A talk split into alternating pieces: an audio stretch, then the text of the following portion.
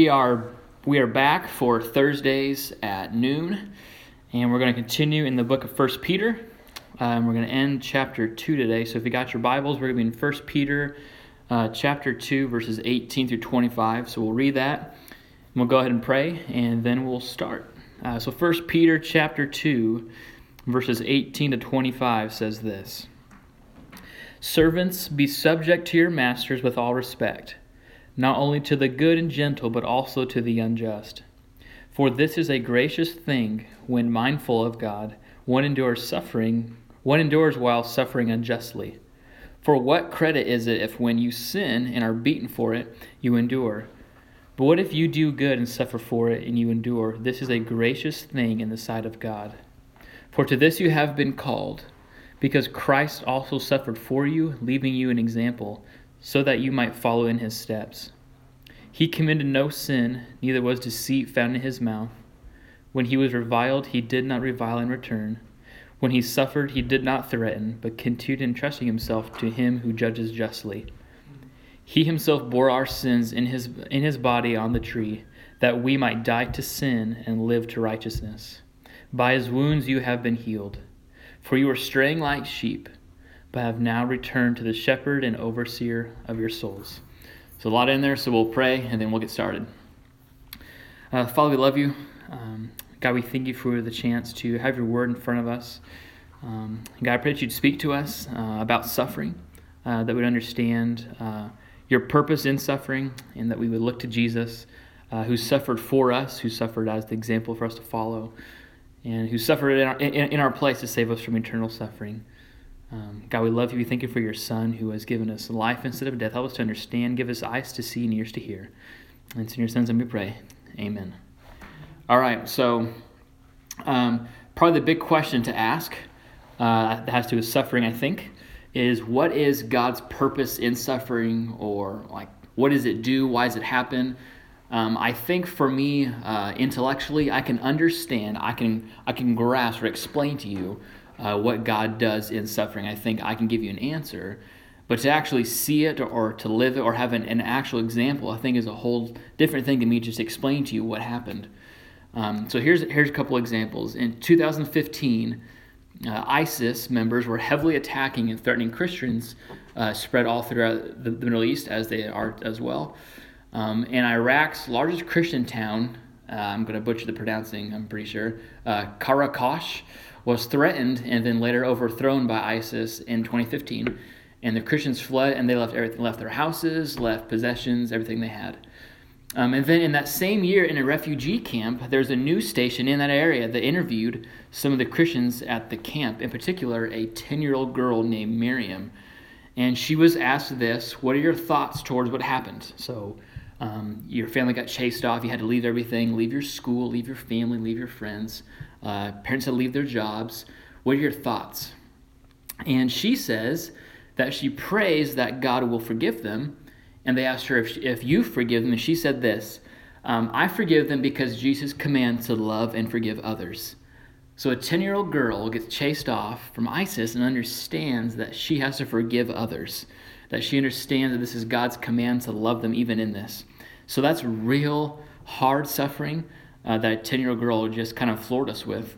Um, but again, what does it do? So I think that that's a Christian uh, attitude in suffering. But what does this suffering do? Here's one more quick story. Um, in Egypt, the Coptic Christians uh, are attacked. Um, a couple Palm Sundays ago, they are martyred uh, by Muslims. And the Christians there were speaking of their forgiveness and how they, uh, the love of God changed them to forgive the people who attacked and martyred some of their friends.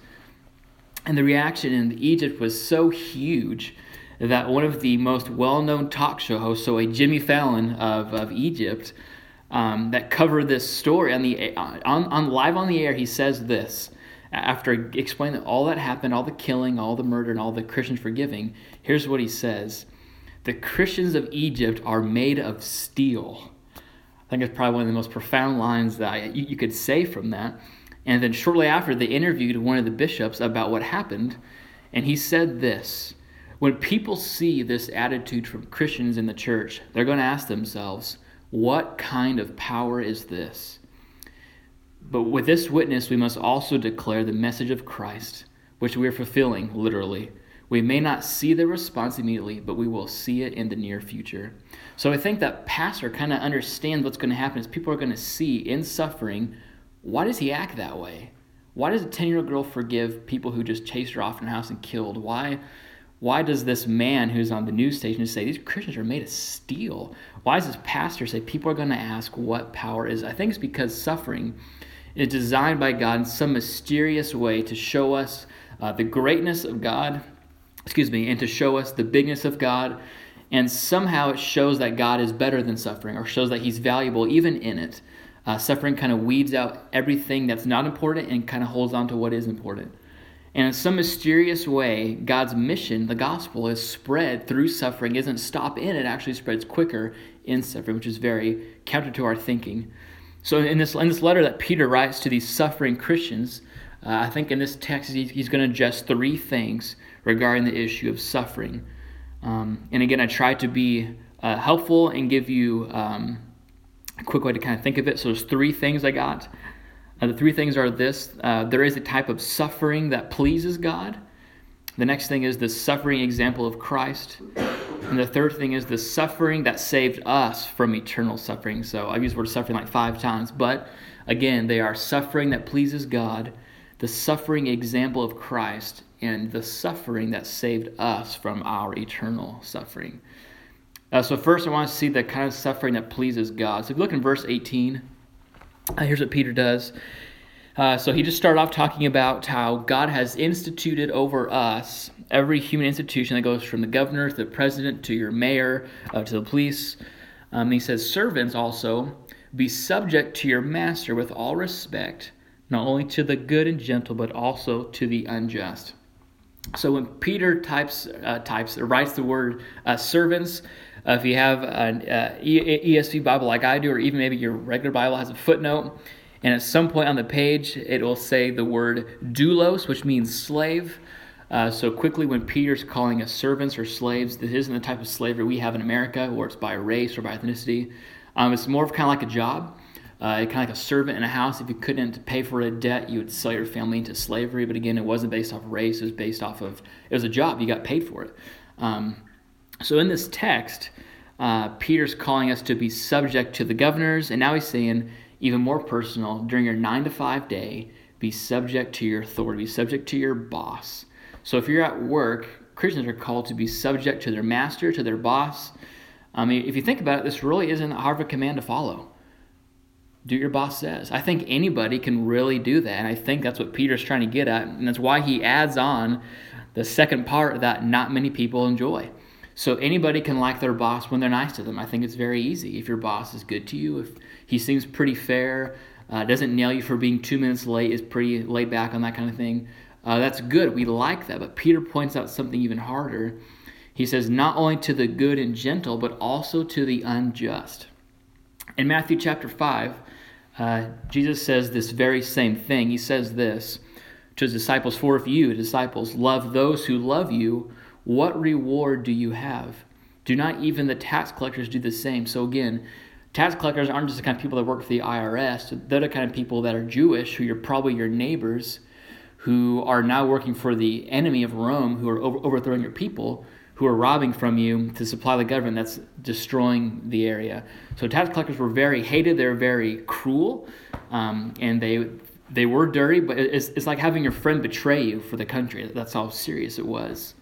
So Jesus even says, if these men who we hate can do that, eh, can love those who love them, then how can you think that's hard? So what Jesus is trying to say is anybody can do that. Anybody can love those who love them back. Even little kids know how to do that. They, they understand how easy it is. But how about those bosses that are really hard, that are cruel or unfair or harsh or they're nitpicking over the smallest things? And maybe you have one of those bosses and I think, I think there's two things in this text that we should understand and why we need to be obedient. So, in the context of 1 Peter, the first thing I think we need to understand is uh, 1 Peter chapter 1, verse 1, the very first thing Peter says, to those who are elect exiles of the dispersion. So the first thing Peter's reminding us in this context is you are first and foremost a Christian. You're not a Target employee first. You're not a barista. You're not a teacher first. You are a chosen one of God. You are a holy priesthood for his own possession. You are chosen by God. And the second thing in the same context is verses 13 to 14 of chapter 2 is every institution, every power from teacher to boss to president uh, to your parents, God put them over you. That, that is God's doing. God put them over you. So, first and foremost, you are a Christian. And second of all, you understand that God placed them over you. So that's why we're obedient because we see we are of God, and those people, in a different sense, are of God in the sense that He put them there. So 1 Peter chapter 2 verse 9 says you are a chosen race, a royal priesthood, a holy nation, a people for his own possession. So God chose you, therefore therefore you identify with Christ first, not with your job.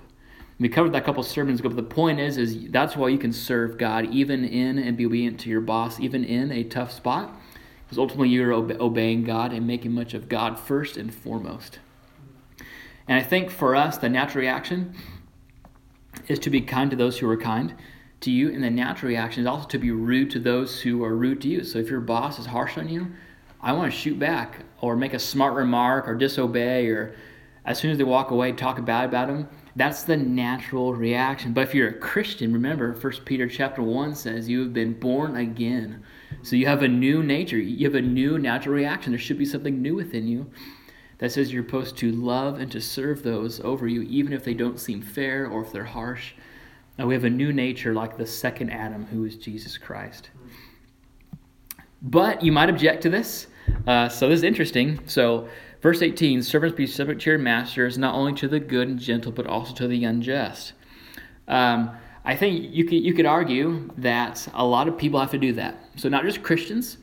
If you go down to, go down to the street, I think any, uh, any employee at some point in their life will have a worker, uh, a boss, I'm sorry, or a teacher, just a superior over them who is harsh, who is rude, who is a pain to work for. And like many, uh, we, we, are told to tough it out, suck it up, work hard, forget about them, don't worry about it. I don't think that's bad advice, but how is that different? Because this is a biblical command. So are those people, are they glorifying God by doing that? That's the question. And I think verse 19 kind of gives you that answer. So by obeying your unjust or your unfair bosses, Peter says this For this is a gracious thing. So again, are unbelievers pleasing God? Is there a way that they're making God happy and say, way to go? I think if you keep looking, you'll understand this is not what Peter's trying to say. Uh, this is the gracious thing that pleases God. When mindful of God, one endures sorrows while suffering unjustly. So, the kind of suffering that pleases God, this, there's a difference between a Christian at work under a harsh boss and a non Christian. You got the same boss, but one of them pleases God and one of them doesn't. And I think is what Peter's trying to say. So again, I want to get back to the context of this. This would be helpful to understand. And in 1 Peter chapter 1, we read in verses 6 and 7 that God is the one who appoints trials, who um, ordains our tests in our lives to grow our faith. And then in chapter 2, again, verse 13 14, God appointed those over you. So I think you could argue from this text that God did do this to purify you from your sin, to purify you, to make you more holy, to love Christ more. And that, that mystery that God does is, is how we remain mindful of God. So what's it mean to be mindful of God? Um, I don't think it means you just understand that God exists. I don't think that's what Peter's trying to get at because that, that doesn't seem like the answer. Um, if you look at the, the understanding of this, is being mindful or being aware of what God is doing. So again, if God appoints all of our trials in our life, and if God is one who appoints people over you in your life, then I think you can conclude that this trial, this harsh boss, or this cruel time in your life is appointed by God. And that's how you're mindful of God. That's what Christians do. That's the difference. So Christians are pleasing God. It's a gracious thing. It pleases God in the sense that we understand this is God's hand. It's not random. It's not just a mean boss who's a bad day, which that, that could be it. That's probably true. But we're mindful of God. We glorify God in the sense that we understand this is God's hand. He's placed this person over me. This is his plan. I don't understand why it's happening, but this is God's hand. He wants to make me more like Christ.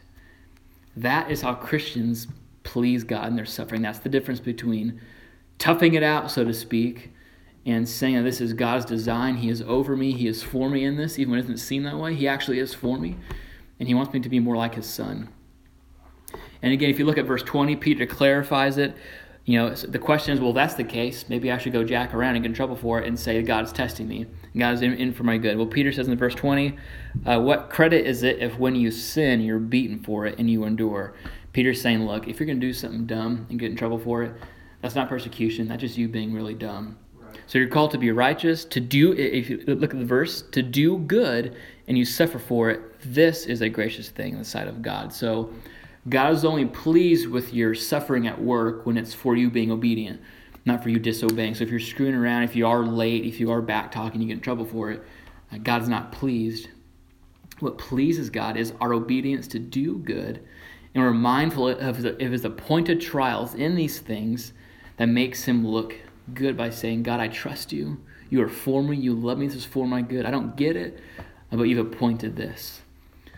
So, what kind of suffering pleases God? Suffering for doing good while being mindful and seeing that this is God's ordering and appointing in our life. That's what pleases God. That's what kind of suffering that God uh, enjoys, if you want to put it that way. It's kind of a helpful way to understand it. So, the next thing we're going to look at is the suffering example of Jesus. That's what Peter calls us to do next. So, this is how we understand how to suffer well, so to speak, how to endure biblically and correctly the way Jesus did.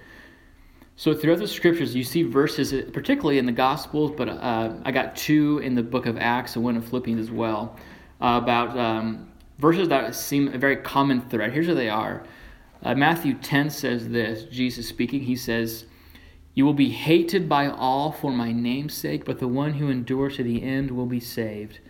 Uh, John 15 says, If the world hates you, know that it has hated me before it hated you. Uh, two more, Acts 14.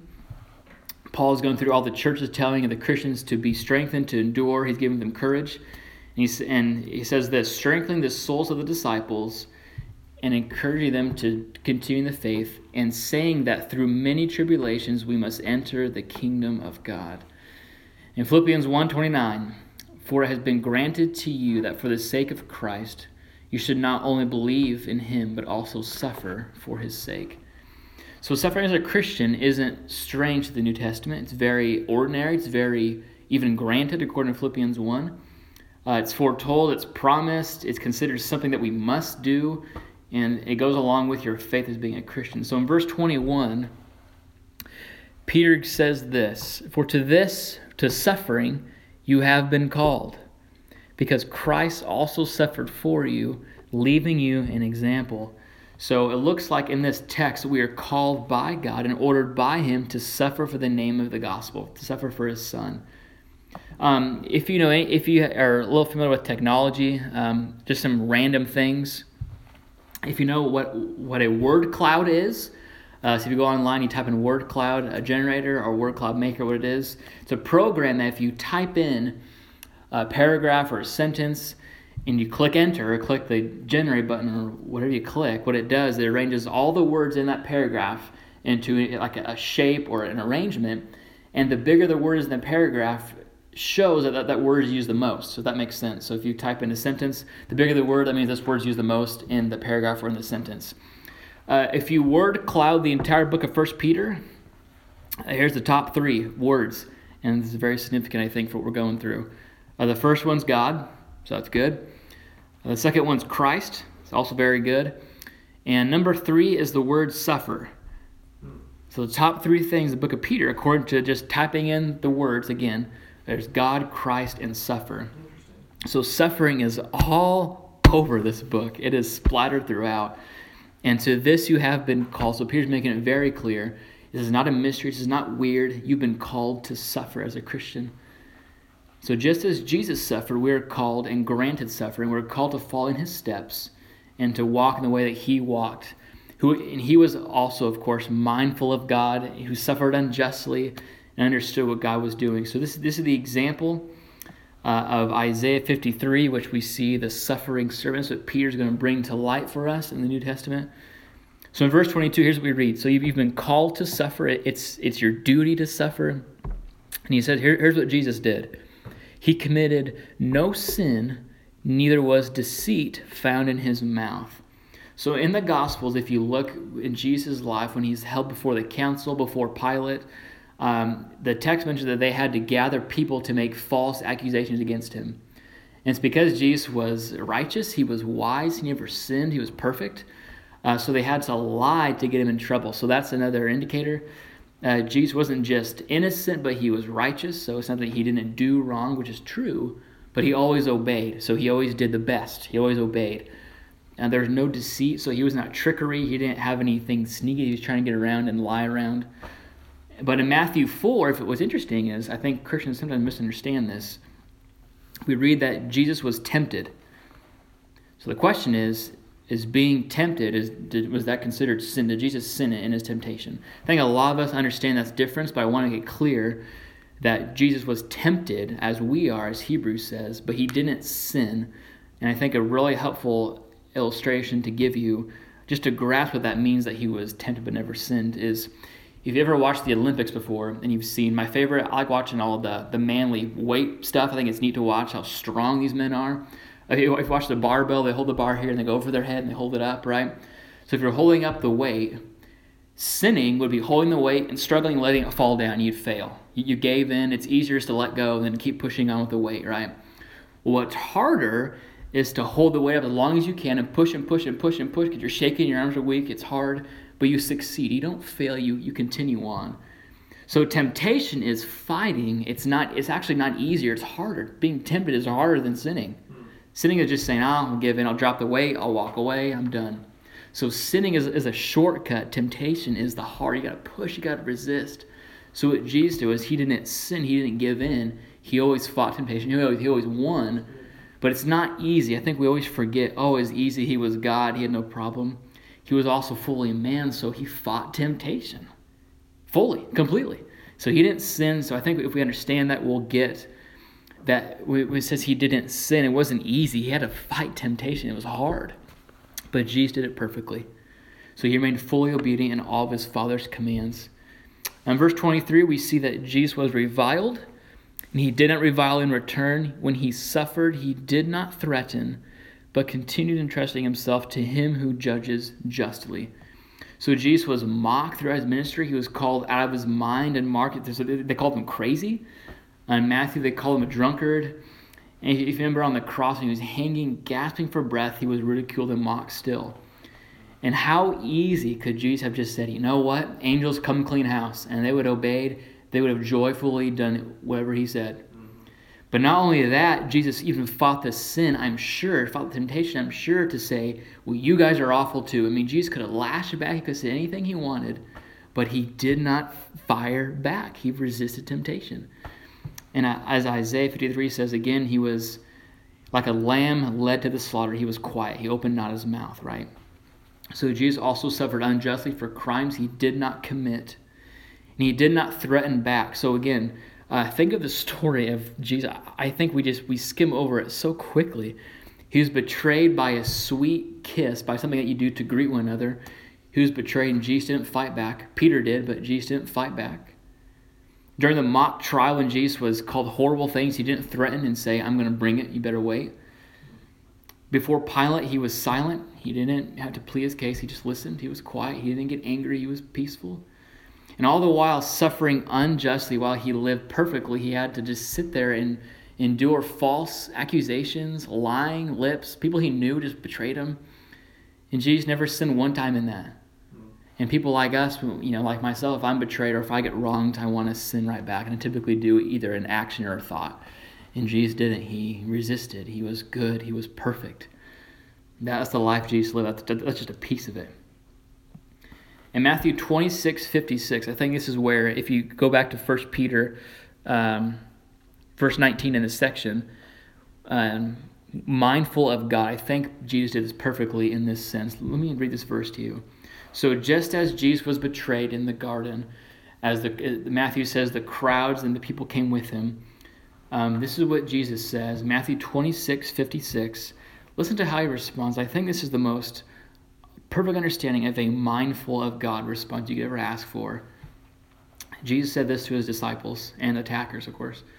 But all this, all this betrayal, all this craziness, all this cunning, all this has taken place that the scriptures of the prophets might be fulfilled. So Jesus didn't fight. He understood this is my Father's will. This is the plan. As painful and as, as cruel as it was to be betrayed by your friends, Jesus entrusted himself to the one who judges justly, as we just read here in verse 23. That is what Peter's asking us to do. So Jesus trusted the Father's plan. Though he was in pain and betrayal and death, he entrusts himself to his Father's justice.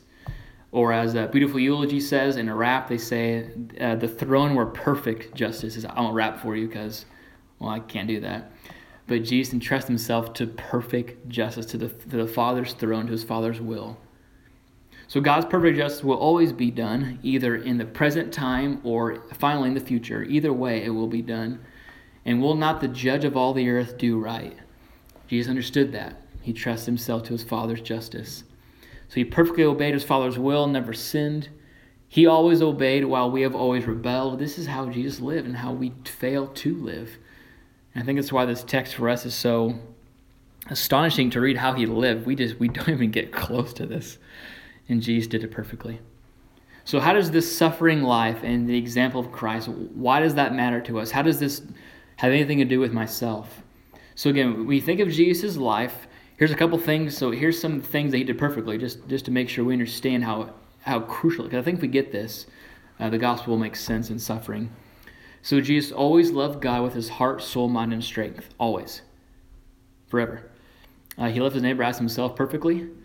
Uh, Jesus kept the Sabbath and rested during his labors. Uh, he had no other gods before him. He always obeyed his parents. He never lied, stole, or cheated. Again, when he suffered, he didn't threaten. When he was insulted, he didn't fire back. He remained obedient. But how about us? Uh, if, you, if you know anything about me, you know that I don't love God all the time, forever with my whole heart, soul, mind, and strength. I don't do that. Uh, we don't love our neighbor as ourselves. We just don't. We, we like to love ourselves as ourselves. Our neighbor can get to take a hike. Uh, we work too much. We, we don't rest. The American culture likes to work, work, work, and rest later. Uh, we, we have dishonored our parents. We do lie. We have cheated. We have insulted. When, when, we're, when we get insulted, we fire back. Friends, we've not been perfectly obedient. We've been actually just the opposite. And that's what the Bible calls sin is disobeying God's breaking his commandments. Um, I think a typical phrase people like to say is sin is kind of like it's like a boo boo and it, it, it's it's bad. Um, sin is not just like a mistake. It's not just like a, a boo boo before God. Um, God hates it. Uh, God is very serious about sin. It's not something to mess with. Uh, the Bible actually calls it says sin is lawlessness. So sin is rebellion against God. It's breaking His laws. Uh, it's high treason. It's not something that we can just look over and say it's okay. Uh, and sin deserves punishment, and a good God will punish all evil. That's how good He is, even to the smallest. So from the worst killer to the smallest little criminal, God will get him because He's that good. He, he doesn't let anything slide. And it's not the bigness of the crime committed that makes God's punishment so serious, but it's it's who it's committed against. So liars get the same punishment as murder does, not because uh, they are both really mean, but because of who the crime's committed against. And it actually works in our courts in America, if you think about it too. Um, the reason why murdering a homeless guy and murdering a president, you get one is years in prison, one is probably death penalty, and if not life in prison, is because of who the crime is committed against. It has nothing to do with their age or their wealth, but against the authority of that person. So the higher the crime committed against the authority, the higher the punishment given. And all of our crimes, the Bible says, are ultimately against God. Psalm 51 says we have sinned against God alone. So all of our sins, sins deserve an eternal suffering, an eternal punishment. And this is where verse 24 and 25 rings very loudly. Verse 24, we read this He himself bore our sins in his body on the tree, that we might die to sin and live to righteousness. That's enough for a sermon just to read that verse, I think, and go home. Jesus himself bore our sins in his body on the tree. He lived perfectly righteous, and we have lived terribly unrighteous and sinful. Yet, Jesus was counted as if he lived our life, though he committed none of our acts of treason. Uh, some commentators say Jesus was so far from sin, the only sin he could ever bear was that from another. That's how sinless he was. It had to be someone else's. There's no counting against him. Uh, he suffered unjustly in the sense that he did not commit those sins, but yet it was a just punishment in the sense that sin was punished under God's hand. So the righteous one bears the injustices to satisfy the just one. Say that two times fast, and I won't be able to do it again. This was done so that, look at the verse again, we might die to sin. So sin's penalty is killed with Christ, our sin penalty is borne on Christ. Jesus also died to free us from the power of sin, from his influence, so that, if you read the verse again, we might live to God, live to righteousness. So the good news of the gospel is that there's something that we overlook is when we turn from our sin, when we repent and turn to God in faith, uh, we are the Bible, the theology is a word called union with Christ. So we are made one with Christ. We are joined to Him. And here's some of the beautiful Bible language that happens because Jesus did this, because of our faith. Here's what the Bible says. It says we are dead to sin. Uh, we've been crucified with Christ. Uh, we've been buried with him in baptism, so it's showing we've been buried with him, right? And then in Galatians chapter 3, it says, Jesus became a curse for us. It's because of our union with Christ. And by faith, here's what we get in return we are raised with Christ. Christ lives within us. We are seated with him in the heavenly places, and we are to live to God.